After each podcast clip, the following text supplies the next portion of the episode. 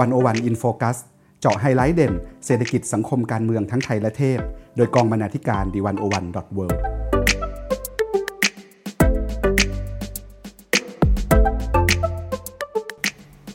สวัสดีค่ะคุณผู้ฟัง ขอต้อนรับเข้าสู่รายการ 101 In Focus EP ที่ 38 สัปดาห์นี้จะพาคุณผู้ฟังไปดูมุมมองของนักคิดชั้นนำระดับโลก อย่างอามาตยาเซน เจ้าของรางวัลโนเบลสาขาเศรษฐศาสตร์ ยูวานโนอาฮารารี ผู้เขียนหนังสือ Sapiens เคลาส์ชวาบผู้ก่อตั้ง World Economic Forum ฟรานซิสฟุกุยามะ เจ้าของข้อเสนอ The End of History ริชาร์ดวูฟผู้เชี่ยวชาญด้านเศรษฐศาสตร์กระแสมาร์กซิสต์เฮนรี่คิสซินเจอร์ เจ้าของรางวัลโนเบลสาขาสันติภาพ สลาวอยชิเชก นักปรัชญาสายวิพากษ์ และไมเคิลเจแซนเดล ศาสตราจารย์ด้านปรัชญาการเมือง แห่งมหาวิทยาลัยฮาวาด อยู่กับดิฉัน วิลาวันบุญเกื้อกุลวงศ์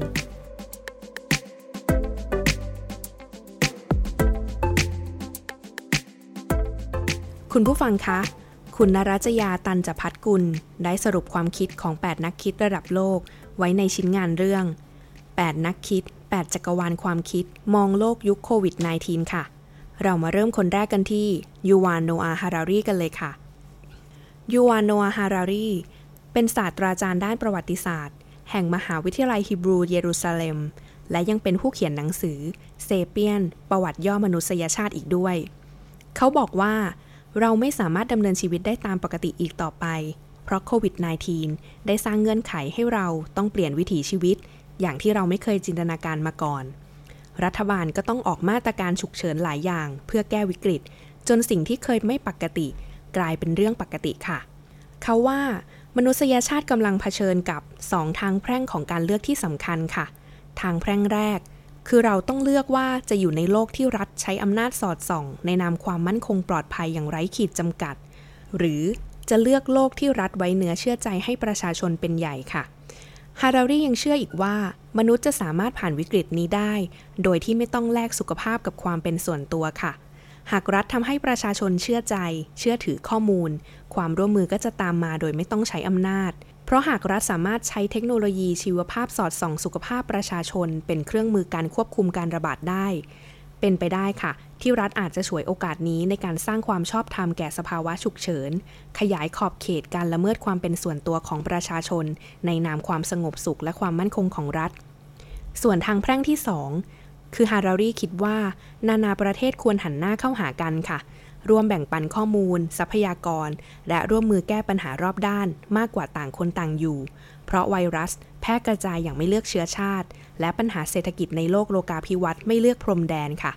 ปัญหาข้ามพรมแดนจึงต้องแก้ด้วยทางออกแบบข้ามพรมแดนเช่นกันวิกฤตโควิด -19 ได้เปิดช่องให้เหล่ามนุษยชาติ ได้เลือกระเบียบโลกหลังยุคไวรัสระบาดแล้ว ว่าเราจะอยู่ภายใต้ระเบียบรัฐ ที่ใช้อำนาจบีบบังคับ หรืออยู่ด้วยความร่วมมือ และประชาชาติทั้งหลาย จะเลือกในระเบียบระหว่างประเทศอย่างโดดเดี่ยว หรืออยู่ร่วมกัน มาที่คนต่อไปค่ะ คืออมาตยาเซน นักเศรษฐศาสตร์การพัฒนาชาวอินเดีย เซนคือชาวเอเชียคนแรกนะคะ ที่ได้รับรางวัลโนเบลสาขาเศรษฐศาสตร์ ในปี 1998 เขามีแนวคิดมุ่งไปที่การลดความยากจนค่ะ สร้างความเท่าเทียมให้เกิดขึ้นในสังคม แต่ความยากจนที่ว่านี้ไม่ได้มีสาเหตุมาจากความเหลื่อมล้ำของรายได้เพียงเท่านั้นนะคะ เขาบอกว่าเราต้องมองสาเหตุแห่งความยากจนให้ไกลกว่าตัวเลขค่ะเซนมองว่าความยากจนเกิดจากการขาดเสรีภาพ ซึ่งเป็นกำแพงขวางกั้นการพัฒนาคุณภาพชีวิต หากผู้คนจะปราศจากความยากไร้และมีชีวิตที่ดีได้ การเมืองจะต้องช่วยให้ผู้คนบรรลุเสรีภาพที่จะอิ่มท้อง มีสุขภาพที่ดี และได้รับการรักษาเมื่อเจ็บป่วย มีชีวิตที่ปลอดภัย และมีสิทธิ์ที่จะแสดงออกว่าต้องการให้สังคมเป็นอย่างไรค่ะ ดังนั้น รัฐควรเป็นผู้เพิ่มศักยภาพในการบรรลุเสรีภาพต่างๆ ที่ว่ามานี้ผ่านนโยบายสวัสดิการค่ะจากประสบการณ์ในประวัติศาสตร์นะคะ อังกฤษในช่วงสงครามโลกครั้งที่สองเคยแก้ปัญหาการขาดแคลนอาหารด้วยการปันส่วน จนผู้คนเริ่มมีสุขภาพดีและมีชีวิตยืนยาวขึ้น นี่คือจุดเริ่มต้นของรัฐสวัสดิการ และระบบบริการสุขภาพแห่งชาติในอังกฤษค่ะ และในทางกลับกันนะคะ ประวัติศาสตร์ก็บอกเราอีกเหมือนกันค่ะว่า สังคมที่รัฐไม่เงี่ยหูฟัง เสียงความทุกข์ร้อนของประชาชน ความอดอยาก ซึ่งเป็นผลมาจากความเหลื่อมล้ำก็ได้ฆ่าชีวิตผู้คนไปจำนวนมหาศาลค่ะ เซนยังตั้งข้อสังเกตอีกว่า หลายประเทศยังคงมองไม่เห็นปัญหาความไม่เท่าเทียมที่เกิดขึ้นยังมีกลุ่มคนจน หรือกลุ่มคนที่ถูกกีดกัน อย่างเช่นคนผิวสีในสหรัฐ ที่เสี่ยงติดเชื้อมากกว่า เพราะเข้าไม่ถึงบริการสาธารณสุขที่ราคาแพงเกินเอื้อม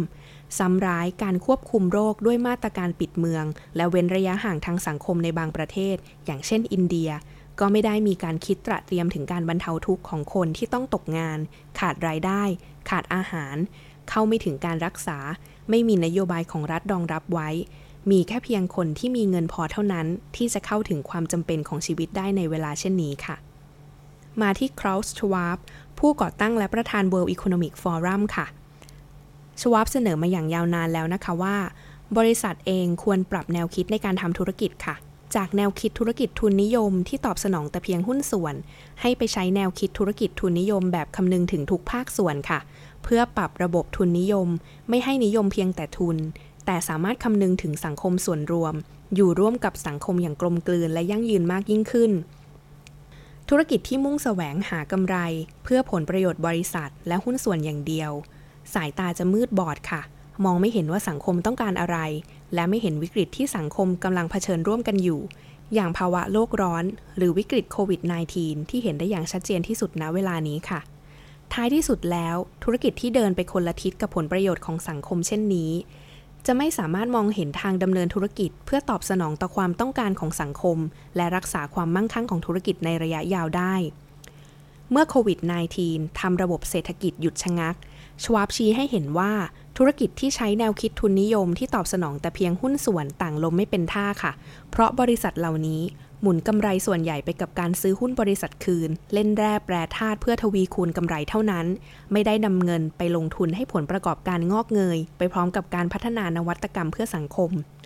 ยิ่งไปกว่านั้นค่ะ เมื่อค่าตอบแทนของผู้บริหารยังผูกติดอยู่กับผลกำไร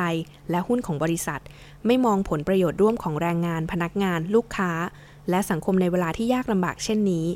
จึงเป็นไปไม่ได้ที่บริษัทเหล่านี้จะจ่ายเงินอุ้มฟันเฟืองที่สำคัญ แต่เปราะบางของระบบเศรษฐกิจอย่างแรงงานไว้ได้ หรือชดเชยเงินให้แก่ลูกค้าอย่างแมคโดนัลล์และซับเวย์ที่ไม่ยอมจ่ายค่าแรงให้พนักงานจำนวนมากที่ลาป่วยค่ะ ในทางกลับกันนะคะ ธุรกิจที่มองตนเองว่าเป็นภาคส่วนที่ต้องรับผิดชอบต่อสังคมและส่วนอื่น ๆ ที่ดำรงอยู่ในสังคมร่วมกัน มีส่วนได้ส่วนเสียต่อการพัฒนาโลกอย่างธุรกิจที่รับแนวคิด ทุนนิยมแบบคำนึงถึงทุกภาคส่วน จะช่วยพยุงสังคมในยามวิกฤตได้เป็นอย่างดี รวมทั้งยังผ่านพ้นวิกฤตเศรษฐกิจไปได้ เพราะธุรกิจเหล่านี้มองผลประโยชน์ธุรกิจเชื่อมโยงกับการพัฒนาสังคมค่ะ ธุรกิจที่รับแนวคิด ทุนนิยมแบบคำนึงถึงทุกภาคส่วน จะแบ่งกำไรที่ได้มาไปลงทุนกับการนำเทคโนโลยีเข้ามาใช้พัฒนาบุคคล การวิจัย และพัฒนาสิ่งที่เป็นประโยชน์ต่อภาคส่วนอื่นในสังคมค่ะ หรืออย่างในเวลาวิกฤตเช่นนี้ ธุรกิจจะปรับตัว ลงทุนไปกับสิ่งที่เป็นประโยชน์ในการเผชิญวิกฤต หรือบรรเทาพิษ จากวิกฤตไม่ให้ผู้คนในระบบเศรษฐกิจเจ็บตัวหนักเกินไป ตัวอย่างที่เห็นได้ชัดนะคะ คือบริษัท Microsoft ค่ะ ที่ได้ร่วมมือกับมหาวิทยาลัยจอห์นฮอปกิน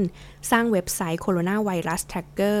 เพื่อติดตามและเผยแพร่ข้อมูลผู้ติดเชื้อและผู้เสียชีวิตทั่วโลก หรือแม้กระทั่งผู้บริหารโรงแรม Marriott ค่ะ ที่ธุรกิจของเขาซบเซา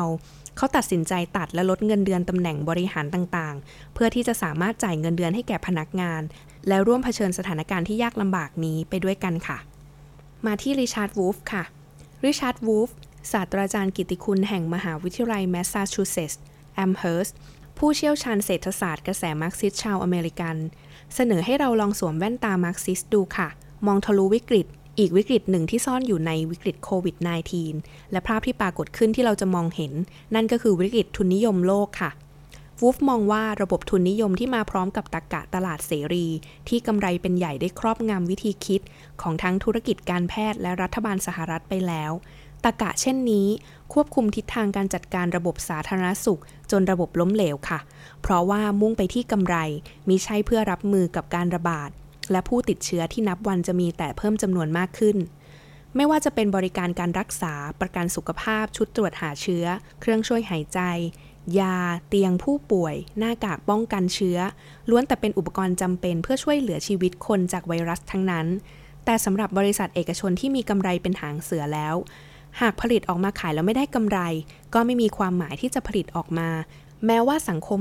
จะกำลังเผชิญวิกฤตสาธารณสุขที่ต้องรักษาชีวิตคนอยู่ก็ตาม ประโยชน์ของสาธารณะที่จะได้รับจากการจัดการสาธารณสุข ก็ยังคงเป็นรองเรื่องกำไรของนายทุนค่ะ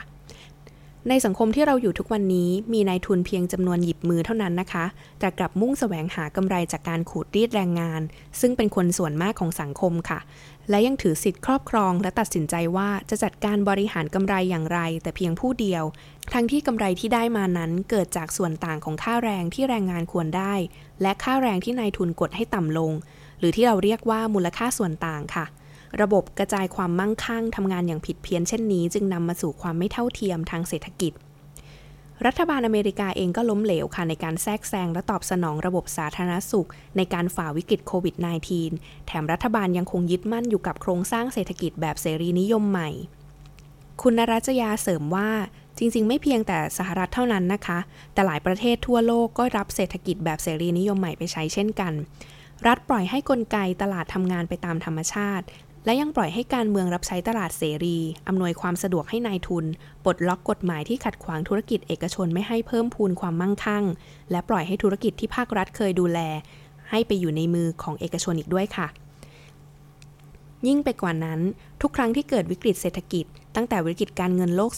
2008 จนถึงวิกฤตโควิด -19 รัฐบาลอเมริกาไม่ว่าจะเป็นพรรคริพับลิกันหรือเดโมแครตเอง ต่างก็มองไม่เห็นว่าวิกฤตที่เกิดขึ้นนั้น เป็นปัญหาจากโครงสร้างเศรษฐกิจแบบทุนนิยม แต่กลับออกนโยบายการเงิน ลดอัตราดอกเบี้ย เอื้อให้แก่ธุรกิจ รักษาระบบทุนนิยมให้กลับไปปกติ เหมือนก่อนวิกฤตอีกหากจะแก้ไขวิกฤตโควิด -19 ได้วูฟเสนอว่า จะต้องเปลี่ยนไปรับระบบเศรษฐกิจอื่นที่กำไรไม่ได้เป็นตัวขับเคลื่อนเศรษฐกิจค่ะ เพราะกำไรเป็นผลประโยชน์ของนายทุนปัจเจก ขัดกับผลประโยชน์ของสังคมกำไรทำให้นายทุนจำนวนหยิบมือมีอำนาจกำกับทิศทางสังคม โดยเฉพาะในเวลานี้ ที่การเตรียมพร้อมจัดการโรคระบาดนั้นสำคัญที่สุดกำไรไม่ควรชี้เป็นชี้ตายชีวิตของผู้คนส่วนมาก ระบบที่วูฟเห็นว่าจะตอบสนองต่อผลประโยชน์ของสังคมได้ดีกว่าระบบทุนเป็นใหญ่ จะต้องเริ่มในที่ทำงานค่ะ ระบบเศรษฐกิจที่ยอมให้แรงงานมีส่วนร่วมตัดสินใจ ว่าจะบริหารจัดการผลประโยชน์ ในบริษัทอย่างไรตามขนบประชาธิปไตยนั้น จะทำให้ผลประโยชน์ตกอยู่ในมือของคนส่วนมากอย่างแท้จริง เพราะแรงงานคือคนส่วนมากค่ะ ย่อมมีวิถีชีวิตที่แยกไม่ออกจากความเป็นไปของสังคมโดยรวม มาถึงฝั่งด้านการเมืองการปกครองกันบ้างนะคะ เริ่มกันที่เฮนรี่คิสซินเจอร์ค่ะ เฮนรี่คิสซินเจอร์เป็นอดีตรัฐมนตรีกระทรวงการต่างประเทศสหรัฐอเมริกา สมัยประธานาธิบดีนิกสัน และยังเป็นรัฐบุรุษแห่งสหรัฐอเมริกา นอกจากนี้เขายังได้รางวัลโนเบลสาขาสันติภาพในปี 1973 จากการนำสหรัฐถอนตัวจากสงครามเวียดนาม และยังเป็นผู้เขียนหนังสือ World Order อีกด้วยค่ะ คิสซินเจอร์มองว่า ห้วงเวลานี้ สหรัฐต้องไม่เพียงแต่มองว่าจะสร้างความเชื่อมั่นต่อสาธารณชน เพื่อเผชิญต่อวิกฤตเท่านั้น แต่ควรต้องมองต่อไปด้วยว่า สหรัฐจะเล่นบทบาทแบบไหนในระเบียบโลกหลังโควิด -19 ค่ะ ในทัศนะของคิสซินเจอร์ สหรัฐควรเข้ามามีบทบาทในเวทีโลก เพื่อสร้างเสถียรภาพในยุคที่กำลังจะมาถึง บทบาทที่คิสซินเจอร์เสนอให้สหรัฐมีส่วนร่วมนั่นก็คือมี 3 ประการด้วยกันนะคะ ประการแรก สหรัฐควรสนับสนุนความร่วมมือระดับโลก เพื่อรักษาโลกจากโควิด -19 สหรัฐควรใช้ศักยภาพทางการแพทย์ที่ก้าวหน้า ช่วยคิดวิธีตรวจหาเชื้อ หรือควบคุมการแพร่เชื้อแบบใหม่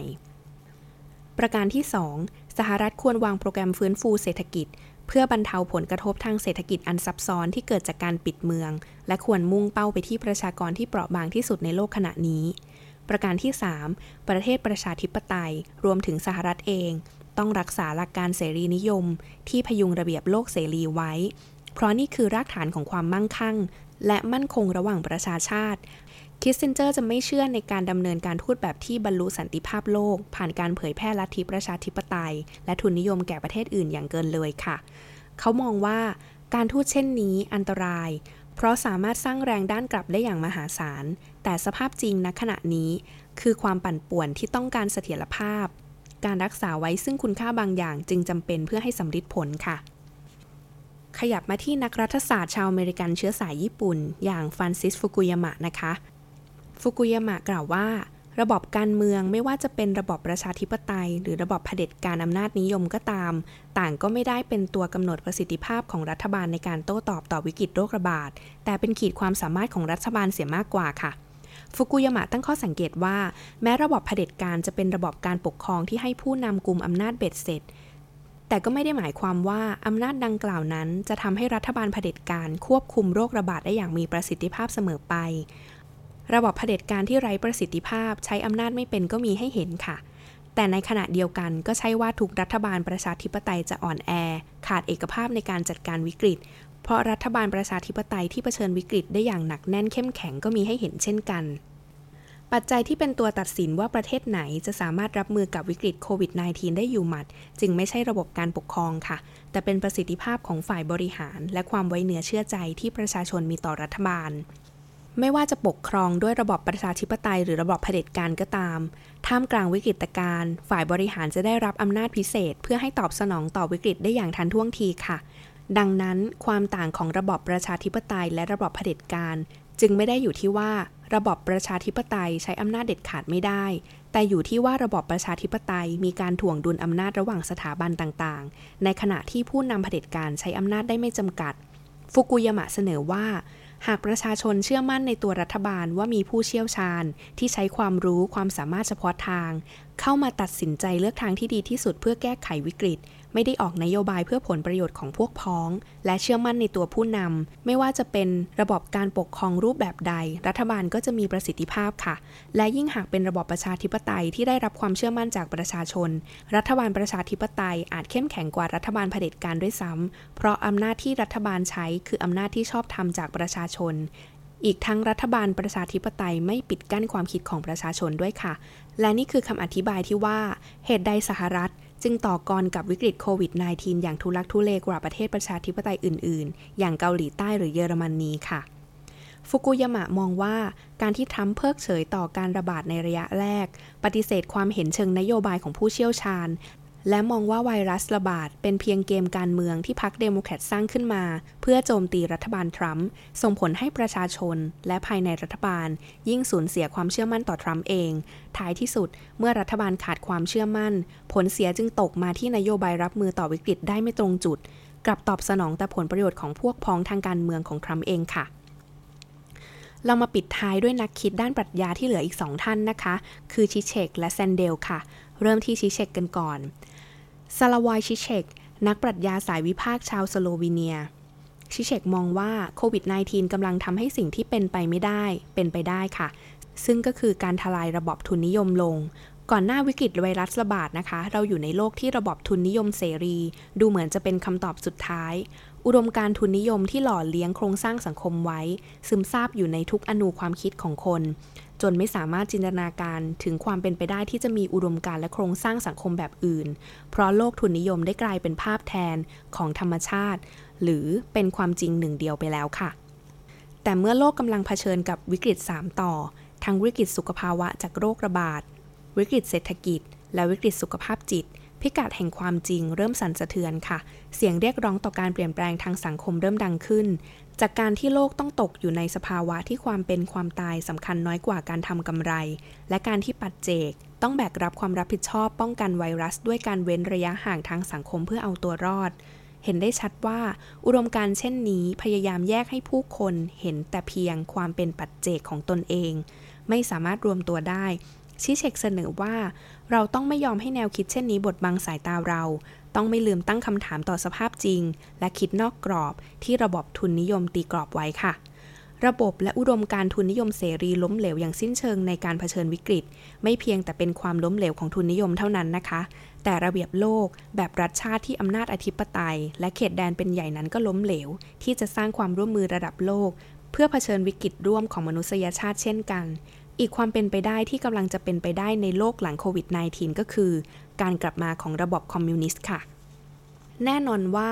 ระบบคอมมิวนิสต์ที่ชิเชกเสนอนั้น ไม่ได้หมายถึงระบบคอมมิวนิสต์แบบประเทศจีน ที่อำนาจรวมศูนย์อยู่ที่ผู้นำและกลัวอำนาจของผู้นำสั่นคลอนเป็นที่สุดจนต้องเพิกเฉย ปิดบังและบิดเบือนความจริงที่เกิดขึ้น แต่ระบบคอมมิวนิสต์ที่ว่านี้ หมายถึงระบบที่กลไกในรัฐบาลประสานงานกันอย่างครอบคลุม อย่างที่ทีโดรสอัดฮานอม เกเบรเยซุสผู้อำนวยการใหญ่องค์การอนามัยโลกได้กล่าวไว้ ยิ่งไปกว่านั้น กลไกที่ว่ามานี้ต้องขยายออกไปนอกขอบเขตรัฐชาติ เพื่อรองรับการร่วมมือ และพึ่งพากันในระดับระหว่างประเทศ ต้องให้อำนาจรัฐแทรกแซง หากเกิดวิกฤตสาธารณสุขขึ้นในประเทศใดประเทศหนึ่ง ถ้าหากเกิดวิกฤตเครื่องช่วยหายใจขาดแคลน ก็จะสามารถยืมเครื่องช่วยหายใจข้ามประเทศได้ หรือหากมีแผนการจัดการวิกฤต ก็ควรเป็นแผนการที่เกิดจากการประสานความร่วมมือทั่วโลกอย่างเต็มที่ แต่อย่างไรก็ตามค่ะ ชิเชกไม่ได้มองว่า ระบบคอมมิวนิสต์ที่มีความเป็นอันหนึ่งอันเดียวกันเช่นนี้ มีฐานมาจากอุดมคติหรืออะไรทั้งสิ้น เพียงแต่เป็นความจำเป็นของมนุษย์ ทุกคนในการมีชีวิตอยู่รอดต่อไป และคนสุดท้ายค่ะไมเคิลเจแซนเดลศาสตราจารย์ด้านปรัชญาการเมือง แห่งมหาวิทยาลัยฮาร์วาร์ดผู้สอนวิชาความยุติธรรม วิชาออนไลน์ฟรีวิชาแรกของฮาร์วาร์ดที่มีนักเรียนมากกว่าล้านคนทั่วโลก และผู้เขียนหนังสือความยุติธรรม แซนเดลตั้งคำถามว่าด้วยโลกที่ควรจะเป็นหลังโควิด -19 ผ่านความคิดเชิงศิลธรรมค่ะ เพื่อแสวงหาชีวิตที่ดีในสังคมที่พลเมืองสามารถบรรลุประโยชน์สาธารณะร่วมกันได้อย่างแท้จริง ในทัศนะของแซนเดล สังคมจะบรรลุประโยชน์สาธารณะ และมีความเป็นอันหนึ่งอันเดียวกันได้นั้น จะต้องเป็นสังคมที่คนเท่าเทียมกัน ผู้คนมีชีวิตร่วม และความรู้สึกร่วมในฐานะชุมชนเดียวกัน แซนเดลเสนอว่าหากจะสร้างสังคมที่เท่าเทียม ยิ่งไปกว่าการสร้างโครงสร้างระบบสุขภาพที่ทุกคนเข้าถึงได้ หรือระบบสวัสดิการทั่วหน้า